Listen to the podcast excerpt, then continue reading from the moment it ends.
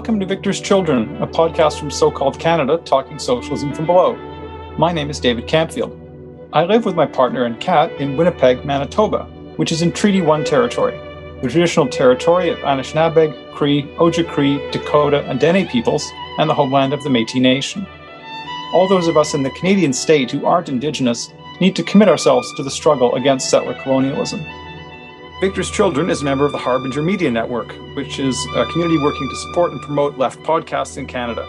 Check out other shows like Tech Won't Save Us, Anti Girl Boss Socialist Club, and Alberta Advantage. Uh, you can look at the shows list at harbingermedianetwork.com.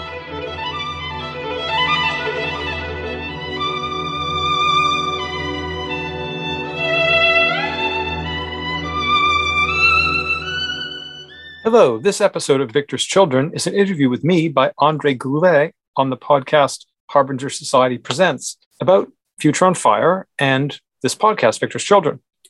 I'd also like to let listeners know that on April 15th, 2023, at 1 p.m. Eastern Time, the online magazine Midnight Sun and Haymarket Books are presenting an online discussion fighting capitalism's ecological death cult featuring Sabrina Fernandes, who's a Brazilian eco socialist and the founder of the Tese Onze YouTube channel, where she reaches thousands of people.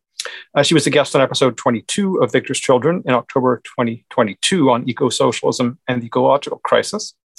Uh, and also Richard Seymour, the British socialist writer, author of Disenchanted Earth, The Twittering Machine, and other books, and me, David Camfield. The moderator will be Daniel Sarah Karasik, the managing editor of Midnight Sun register for this event uh, by going to haymarketbooks.org and clicking under the events tab there. I also just mentioned that uh, some people wonder why this podcast is called Victor's Children, and I'll just encourage you to check out episode number one back from February 2021, which is about Victor Serge, uh, after whom this podcast is named. Also, if you have any suggestions for topics for episodes or guests, always feel free to drop me an email at victorschildren at gmail.com.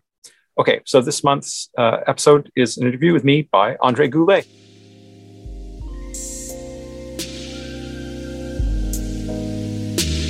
Winnipeg activist and academic David Camfield is the author of Future on Fire Capitalism and the Politics of Climate Change. We Can Do Better Ideas for Changing Society, and Canadian Labor in Crisis Reinventing the Workers' Movement, all from Fernwood Publishing.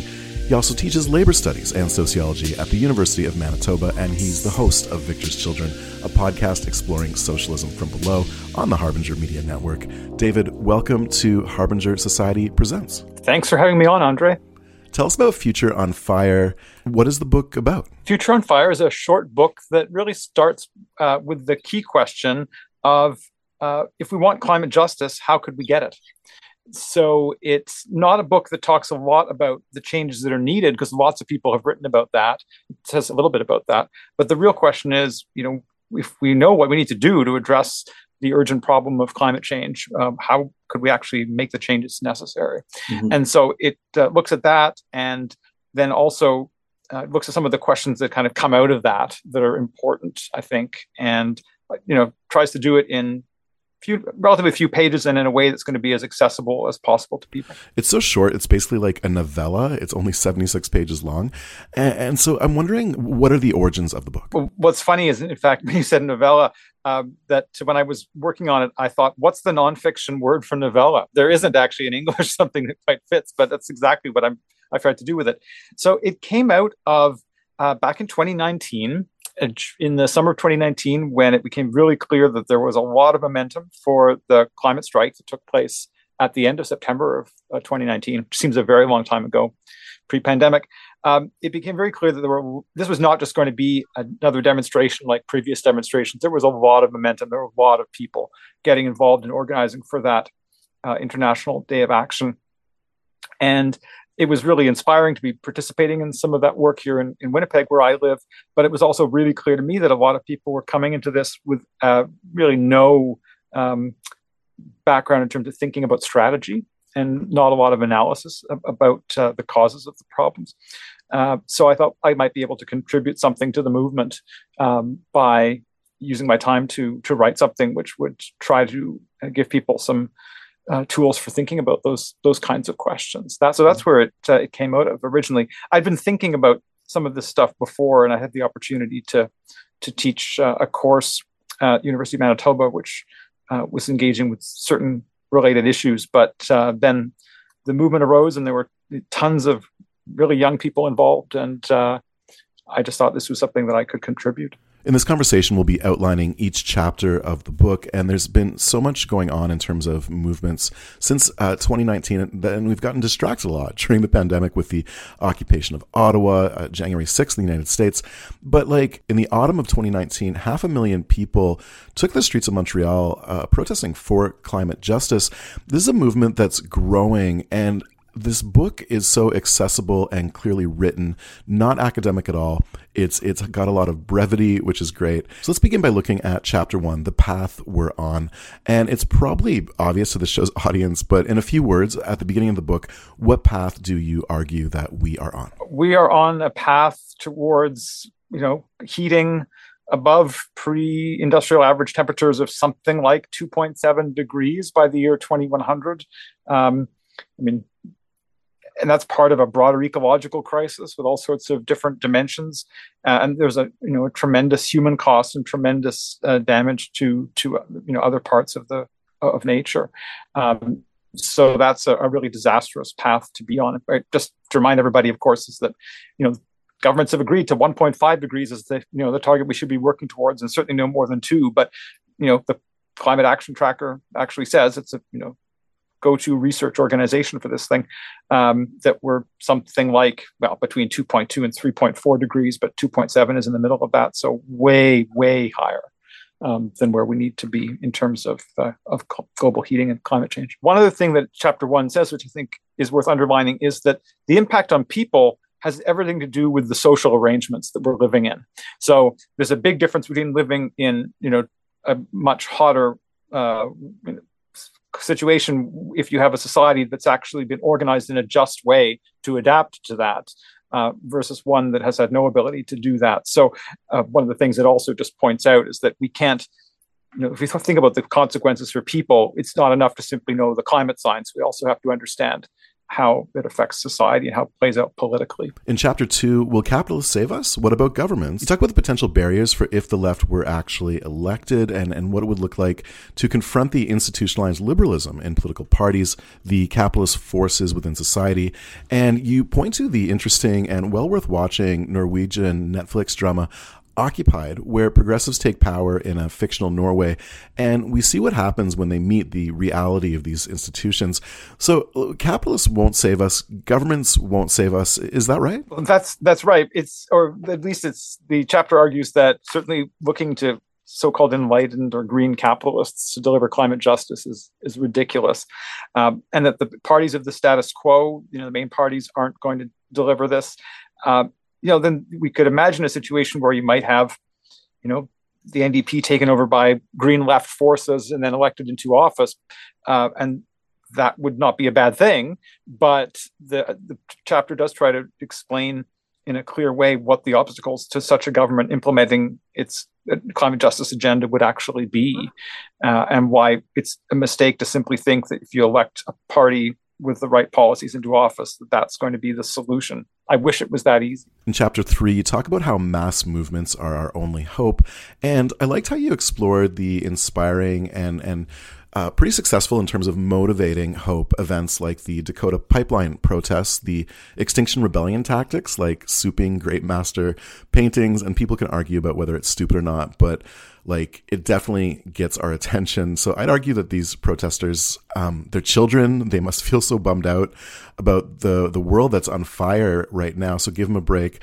Um, you also importantly talk about the Gilets jaunes movement in France in 2018 and 2019, and of course Black Lives Matter. Uh, Gilets jaunes, though, is really interesting. It, it, was about the people were protesting about the rise in gasoline prices um, during Macron's first term in office, and what could have ended up being a really reactionary movement um, actually ended up combining progressive values with economic issues. Uh, yeah, so like with mass movements, that's the hope, isn't it?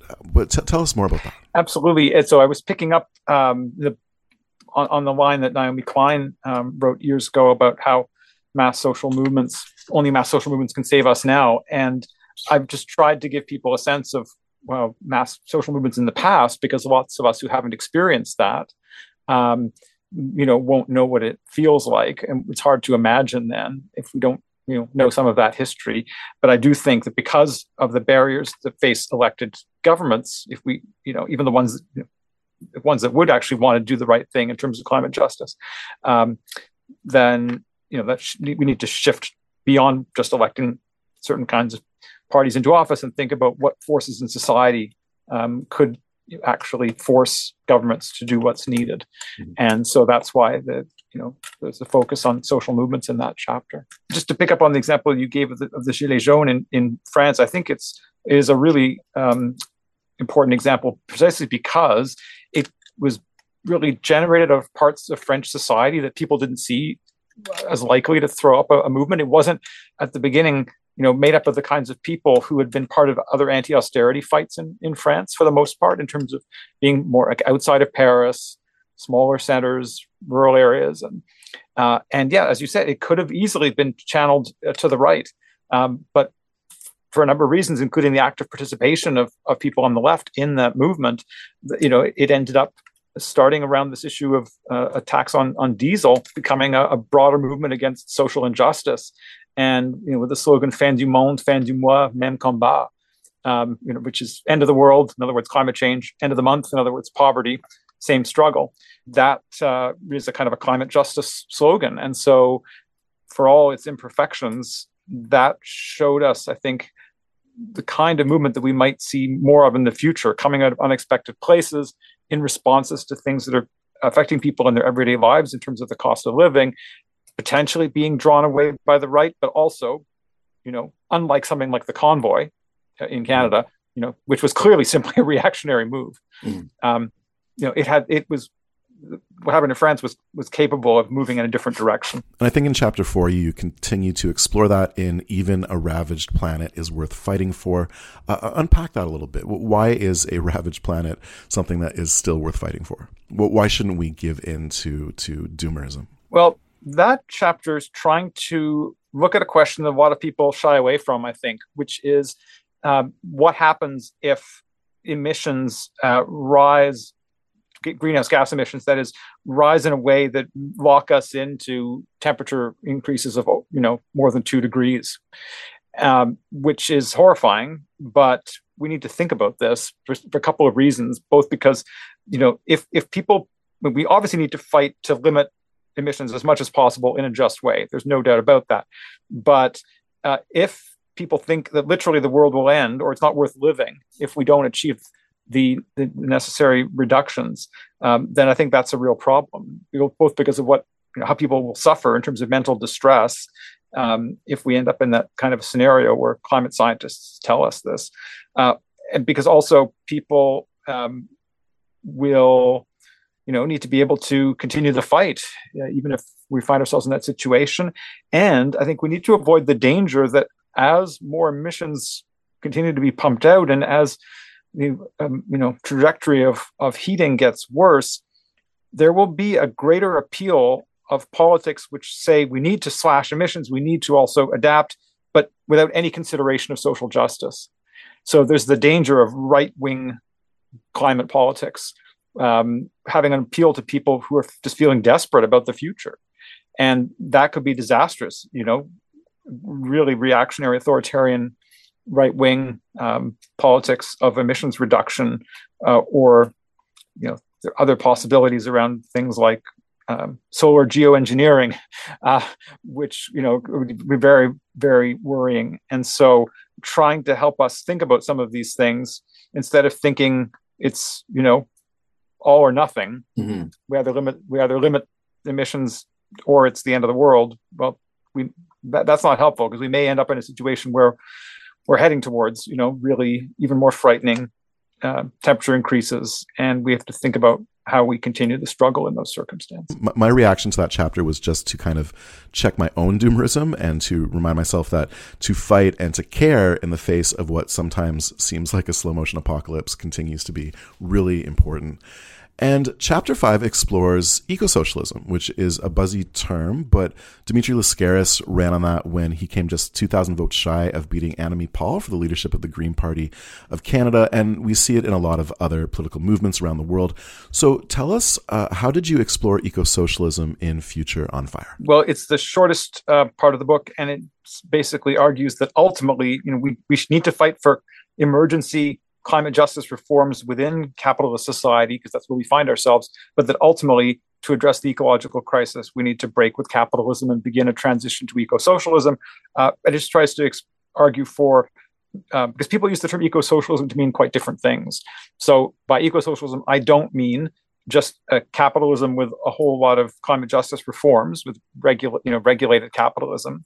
And I also don't mean uh, a situation where you have just state uh, undemocratic state ownership um, of of the economy uh, along the lines of what uh, used to exist in the former Soviet Union and uh, similar countries, uh, but with a green you know dimension. I'm talking here by eco-socialism about you know ultimately a society based on producing for um, meeting people's needs and for having a sustainable relationship between humanity and the rest of nature in a way that's fundamentally democratic and is moving towards you know a genuinely eco-social society would be one that had gone beyond social class divisions beyond having an alienated state um, and uh, you know that that would be the, the ultimate um, the ultimate vision so kind of a, a small c communism mm-hmm. um, that was uh, you know genuinely centered on addressing the ecological crisis. So um, that's ultimately, I think, what needs to be our, our political horizon and mm-hmm. guide us as we try to build the mass movements around what's affecting people in the here and now uh, and putting forward climate justice solutions to those problems. So, coming out of the book, I was able to recognize um, sort of what to look for to help me feel better um, in these grim times, right?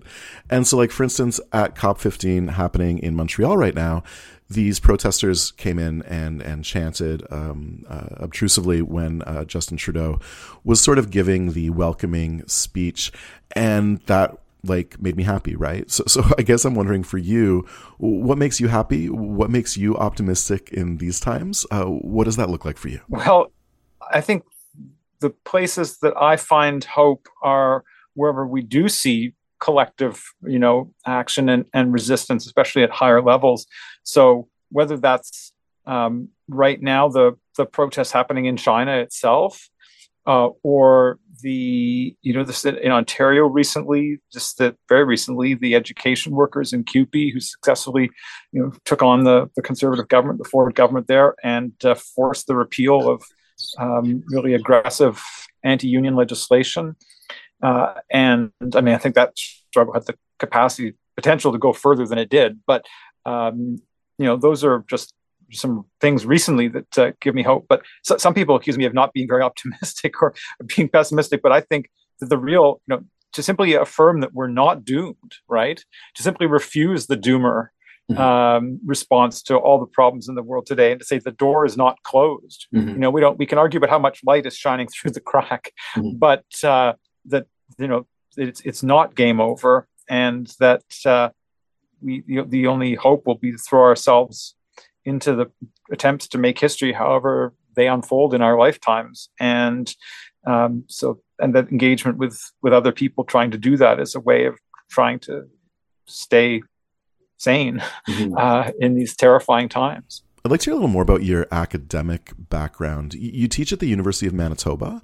Uh, t- tell us more about uh, your, your work there yeah, I've been I've been at University of Manitoba since 2003, and I teach labor studies and and sociology.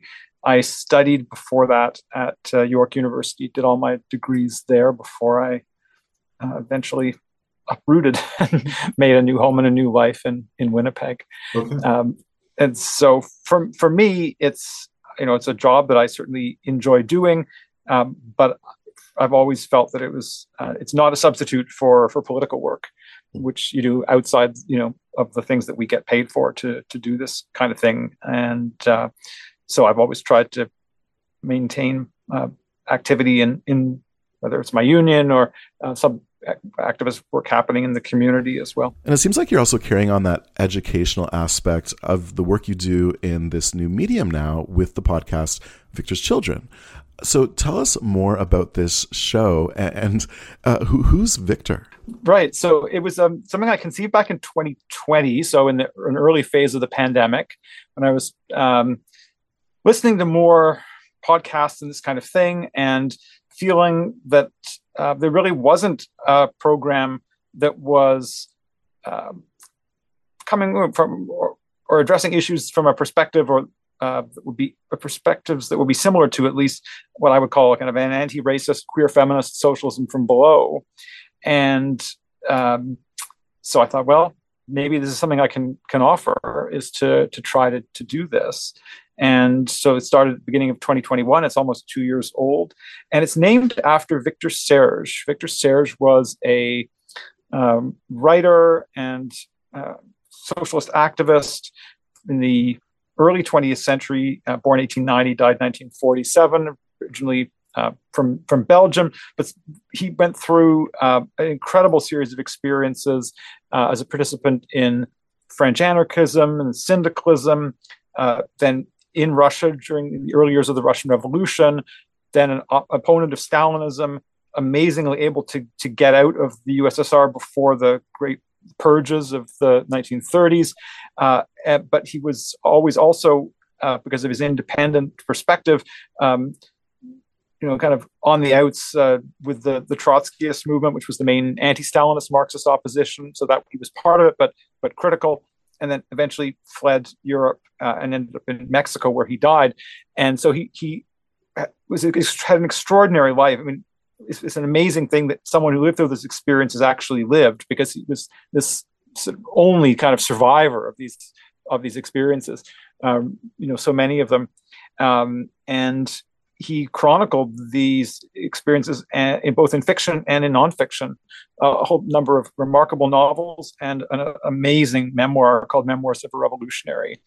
And so Victor Serge was really deeply committed to, you know, opposition to capitalism, opposition to Stalinism, uh, but also above all to an independent thinking, ruthlessly honest and critical socialist socialism. And so he was someone who was uh, has always been inspiring to me, and uh, I thought, well, this could be a show for his his his great great grandchildren um, to bring people together who would uh, you know identify with him and perhaps also to make him a little bit better known the very first episode of the show talked a little bit about who victor serge was well, but it is of course a bit cryptic because mm-hmm. people most people don't who don't know who he was today yeah and it explores so many interesting themes like uh, the most recent episode on eco-socialism talking about labor in canada you had a great episode dialectics demystified uh, you talk about sexual violence, feminism, and socialist organizing, moralism on the left, the history of Canada's uh, reproductive justice struggle, just to name a few. So I'm sure it's hard to choose, but what are some of the highlights of the show? What are some interviews that you've done that have been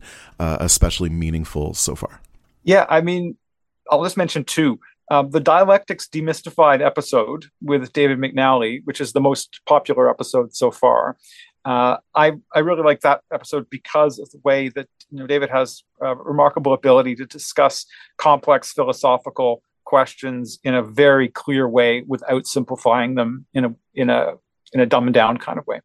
And so uh, I wasn't I didn't expect that to be the most popular episode, but it was interesting. So I think it just speaks to people discovering Marxism and wanting to uh, understand these uh, ideas that they haven't had access to before and um, so that was interesting.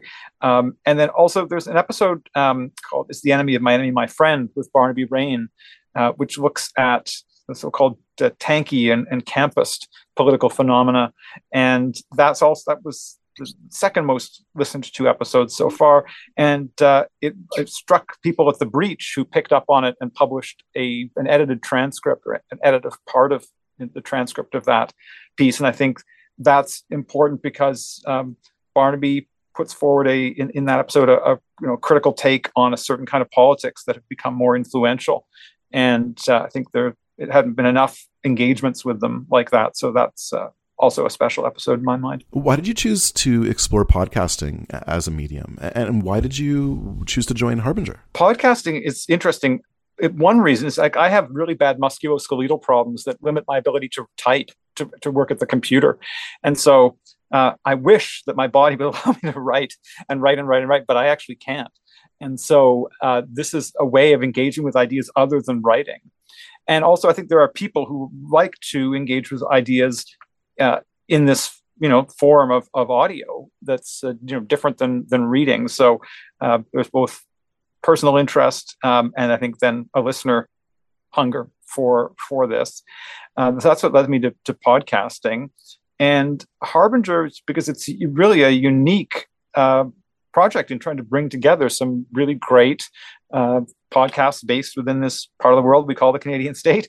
And, um, you know, it's an eclectic mixture, but some really interesting shows, including ones that I, you know, like to listen to. And I think anything we can do to try to uh, overcome the fragmentation of the, you know, the, left, especially the radical left, uh, in the world of podcasting or any other uh, medium is is really good to bring together um, and try to make more than the sum of the parts a whole bunch of projects that people are, are working on separately. I think if it you know if it leads people to discover shows they would never have heard about before and allows the shows that exist to you know in some ways feed off each other then i think that's that's great. So i take my hat off to harvard. Yeah i, I agree. I love that aspect of it too. And, and, so as we begin to wrap up what can we expect to hear from victor's children in 2023 yes uh, i haven't had as much time to think about this like but i'm planning an episode on this recent struggle of uh, education workers in ontario which uh, was really important.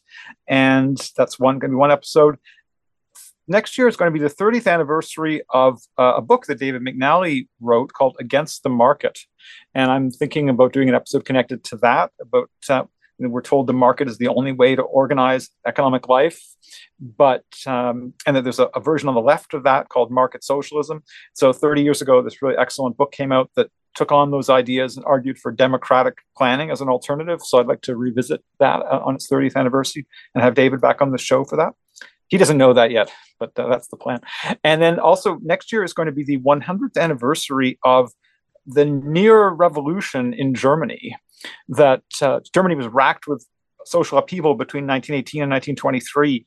Uh, most people don't know about that in this part of the world, and so I'd like to have someone on to talk about the events of that year in Germany because the the fact that there wasn't a revolution had a big impact on the course of the 20th century. So those are just a few ideas at this point. David Camfield is the author of Future on Fire Capitalism and the Politics of Climate Change. You can find more of his writing online at his website at prairiered.ca and subscribe to Victor's Children, available wherever you get your podcasts and at harbingermedianetwork.com. David, thanks a lot for speaking with me today. Thanks, Andre.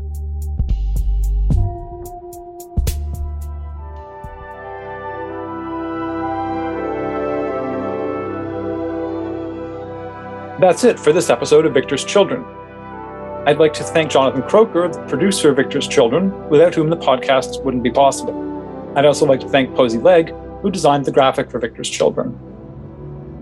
If you found the episode worth listening to, please do tell other people about the show, since word of mouth recommendations are especially helpful. If you don't subscribe through your preferred podcast app, please do. And while you're there, please give the show a high rating, it helps to promote us. If you have a suggestion for an episode or some other kind of constructive feedback, feel free to be in touch with me. You can contact me through victorschildren at gmail.com.